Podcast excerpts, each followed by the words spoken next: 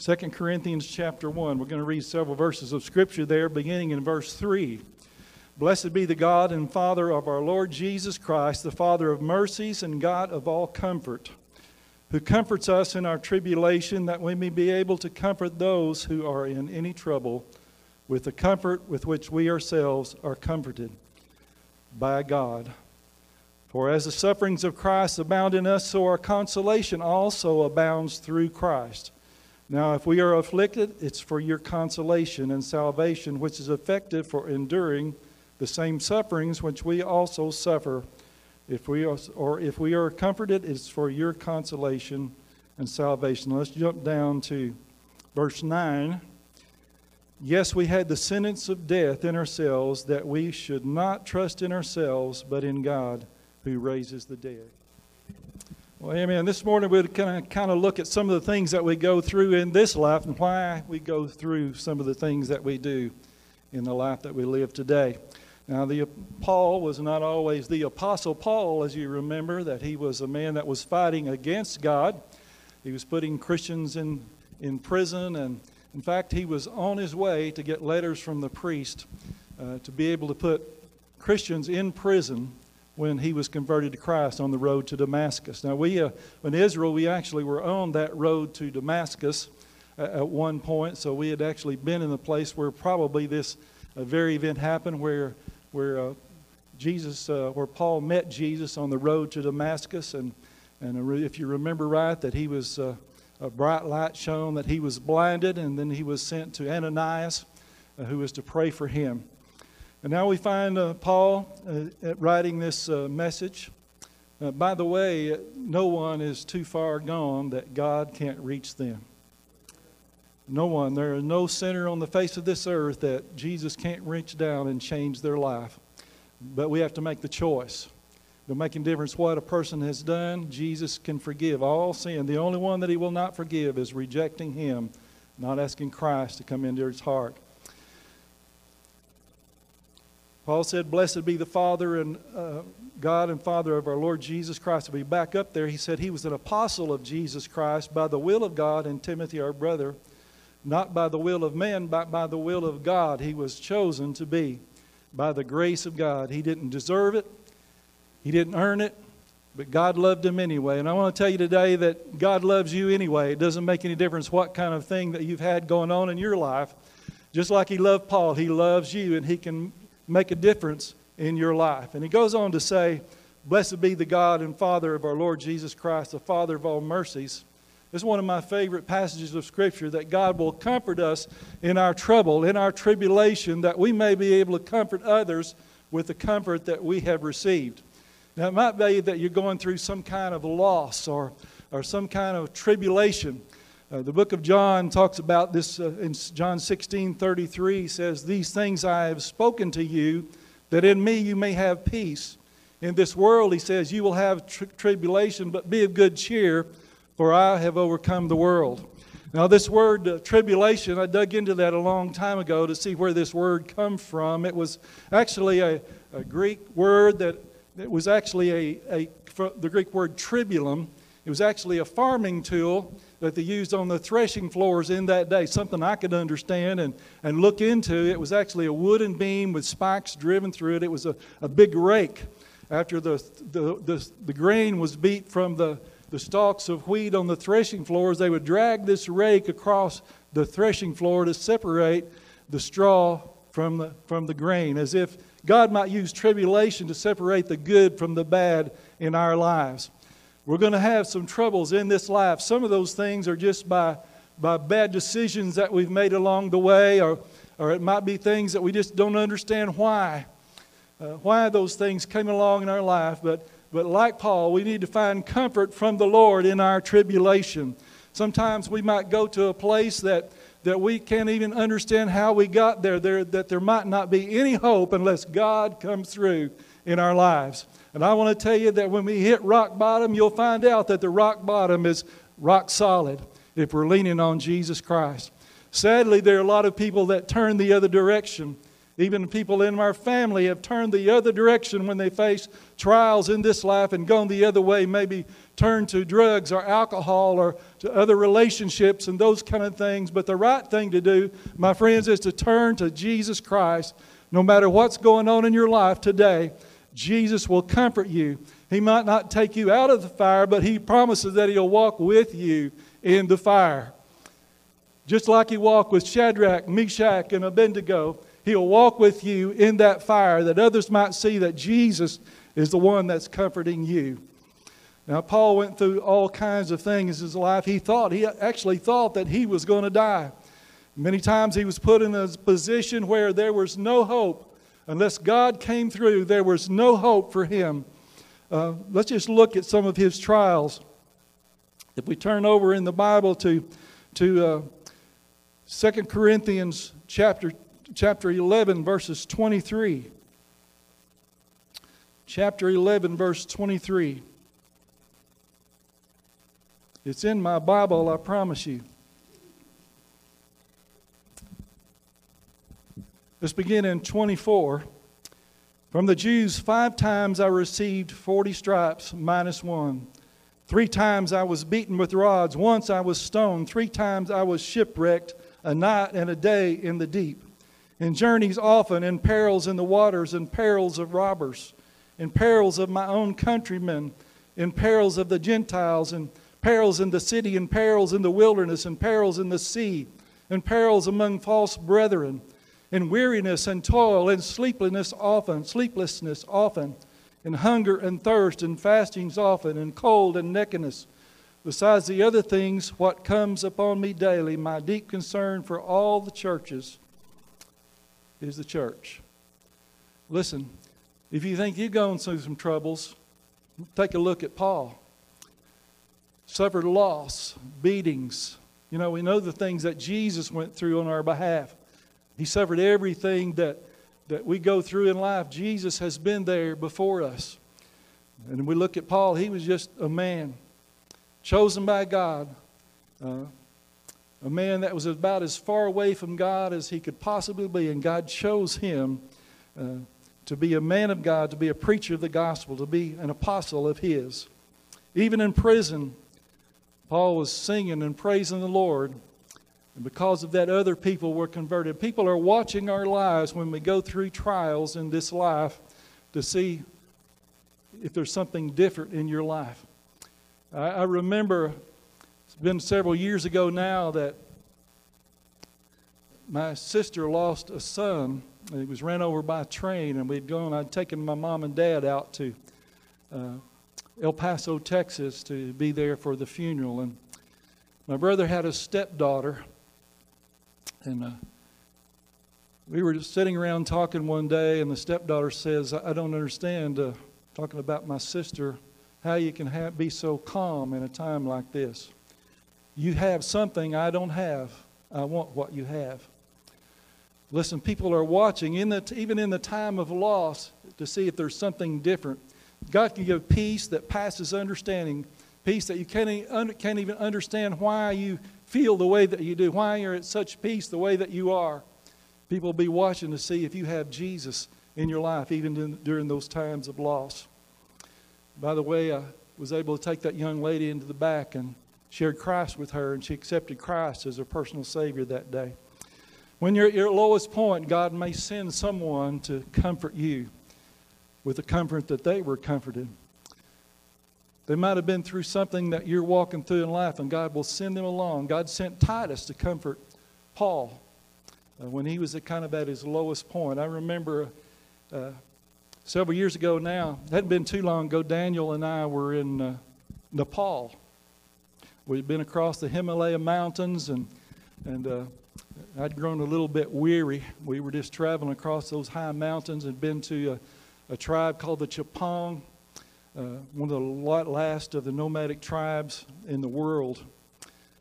And we were headed back out, and we stopped at for a meeting way back up the mountains. I don't even remember the name of the town that we were in, but we were way up in the mountains. It was cold, and we had about 300 people that came out for this service, and then they put us in a little hotel in this town, probably the only one there. And as so happens, they had about a 8 or 10-year-old boy was doing the housekeeping, so you can imagine what the room looked like. And we couldn't hardly walk into the bathroom in this room, and it was just so cold. And you know, as it got later, we finally had to put on all of the clothes that we had with us before we could lay down to try to go to sleep. The blanket was so nasty, I couldn't pull it up around my face. It smelt so bad, so we just kind of had to hover in a corner and wait through the night. And we got up really early, way before daylight, and headed out of there just to get away from there. And we were headed out. We come back to Kathmandu. Haven't you always wanted to go there? I just like to say it, Kathmandu. And we were coming out. I checked in the hotel. There was one other couple there. They were retired, had been on vacation. They had been to Mount Everest. That's where it's in Nepal. We didn't actually see it, but I think we did see K2, the second highest mountain there. And we just said hello to this couple. They were from Texas, and we checked in and got back in the holding area, and it was very confusing. And we couldn't understand the announcements. They'd been delaying flights, and so the Nepali people don't have any sense of personal space, so it was just very crowded, and people were this elbow to elbow. And this lady came and found us and wanted to know if we could help her find her gate. And we said yes, we could help her, and we did. Back when Guy was calling Jed and I to ministry and prepared us for what we do today, I was listening, we were listening, both of us, to 3 or 4 preachers every day. I put a radio on the fender of my tractor so I wouldn't miss any of the preaching, and if I missed it, Jan would record it, and we'd listen to it at night. And one of those preachers, I'd always wanted to call them to let them know how that God used them in my life to prepare us for what we do today. I couldn't get past the secretary at the front desk. I tried a couple times, and tried to call Charles Stanley, and she was like, "Are you a member of this church?" "No." "You can't call, you can't talk to him." And I tried 2 or 3 times, something like that, and so I just kind of forgot about it. But we were, like I said, we were coming out of Paul. This lady came and found us, and after we helped her, she wanted who we were, what we're doing there. And I just told her our story, what we're doing. We're doing evangelism, been across the mountains, that kind of thing. And a little bit, she says, "I go to church in Frisco, Texas, and Chuck Swindoll is my pastor." It's like God tapped me on the shoulder and said, "I know where you are." He comforted me right there in that place in Kathmandu on the other side of the world. And I just broke down, and I had a meltdown in the middle of the Kathmandu airport. Daniel was embarrassed because I was crying in the middle of the Kathmandu airport. And this lady said, "Well, if anybody can get your story to him, I can." She said, "I'm very persistent." She took my card and wrote a note or two. Well, the next Monday, she sent me a letter, an email Sunday afternoon, and said, "I wrote a very emotional letter, stapled your card to it, and gave it to Pastor Swindoll this morning, and I told him to call you." I'm like, right. He's going to call me. And I didn't have much faith, I guess.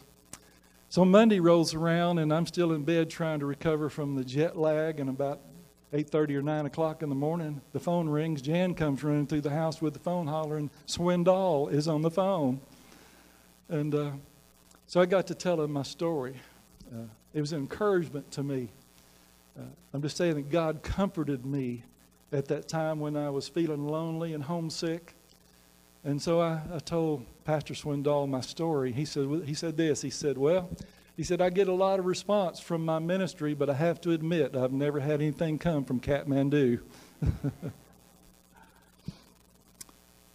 God will comfort us when we're going through trials or anything going on in our life if we look to Him. We have to keep looking to Him. Get in God's Word.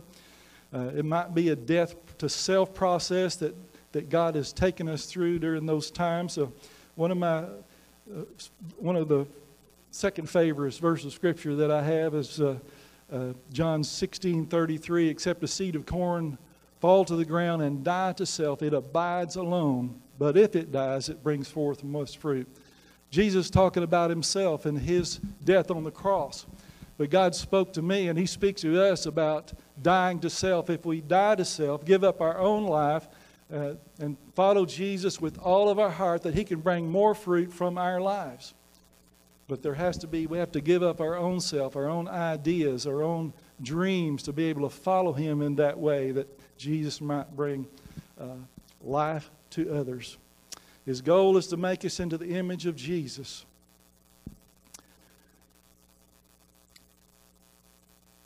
There is nothing that we go through in this life that God can't comfort us in. It doesn't make any difference what it is.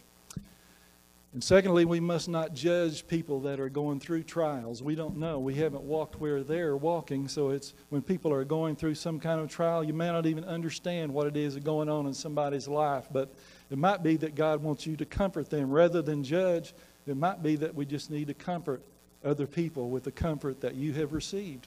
If God has comforted you in anything, maybe through your loss or whatever it might be, it might be that we need to stop feeling sorry for ourselves and begin to look for people and begin to ask God for people that we can minister to that are going through some kind of trial in their life.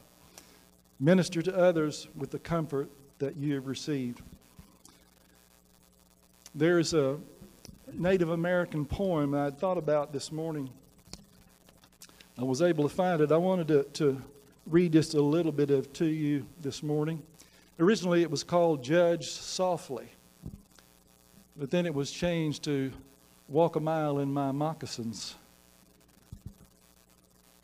Pray don't find fault with a man that limps or stumbles along the road, unless you have worn the moccasins he wears or stumbled beneath the same load. There may be tears in his souls that hurt, though hidden away from view. The burden he bears placed on your back may cause you to stumble and fall too. Don't sneer at the man who is down today unless you have felt the same blow that caused his fall or felt the shame that only the fallen know. You may be strong, but still the blows that were his unknown to you in the same way may cause you to stagger and fall too. Don't be too harsh, and it just goes on, talking about not judging those around us unless we've walked in their shoes. Sorrow can also bring repentance, and repentance can bring salvation. Listen, it might be if you're going through some kind of struggle in life, you realize today that you've never asked Christ to come into your heart and be your Savior. It might be he's trying to get your attention. Back when I was farming, Daniel got on to me years ago for telling this story so much, but I'm going to tell it to you anyway today.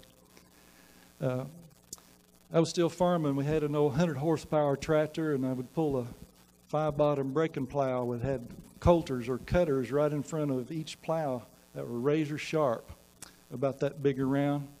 And I was plowing. I'd let a rye field grow up. It was over 6 feet tall. And I had this plow set just right where I could plow through there, and it would cover every bit of it up. I was putting organic matter, if you wanted to know, back in the soil. And so I had some cows in this field. I was plowing along, had duals on the upland side, on the left side. And this old tractor just roared like a freight train when it was going through the field. And I had this cow that was expecting a calf any day in this field, and I thought, I'll go one more round, and then I'll get off and go try to find this cow, see if she's had her calf.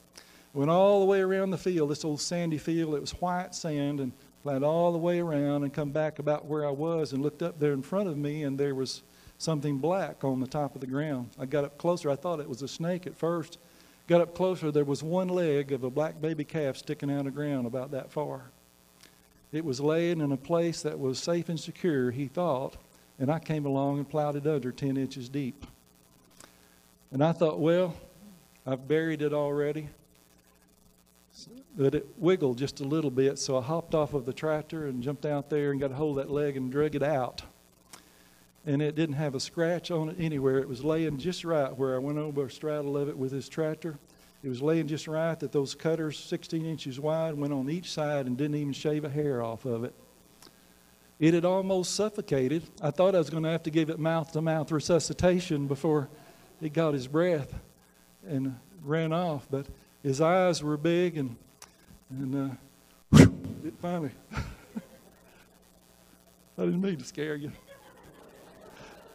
It blew the dirt out of his nose and ran off. But I got its attention. From that day forward, I thought, well, this thing is a little heifer calf. I thought, she's a keeper. She can do something like that and live through it. So I kept it till we sold her farm years later. But I could drive in the field with this old tractor. After that cow had a calf of its own, she'd hear the sound of that tractor, and it was run off to the other side. I won't blow again, but don't snort again, but it run off to the other side of the pasture. God knows how to get our attention. We don't have to wait until some tragedy comes along. We need to be looking to Jesus all of the time, amen? He knows the trials that we're going through. He's been there before. Paul understood very well as he went through the trials of life that God could use those things to temper him, to melt away the sin from his life, the dross from his life, and prepare him for what God had tomorrow. The pressure that he went through, the pressure that you go through, God can use. It takes pressure to make diamonds. God can use the things that you're going through in life to prepare you for what he has for you. If you don't understand it, just keep looking to Jesus. Hang on to him, and he will see you through. He'll walk with you in the storm. We're going to have a time of invitation.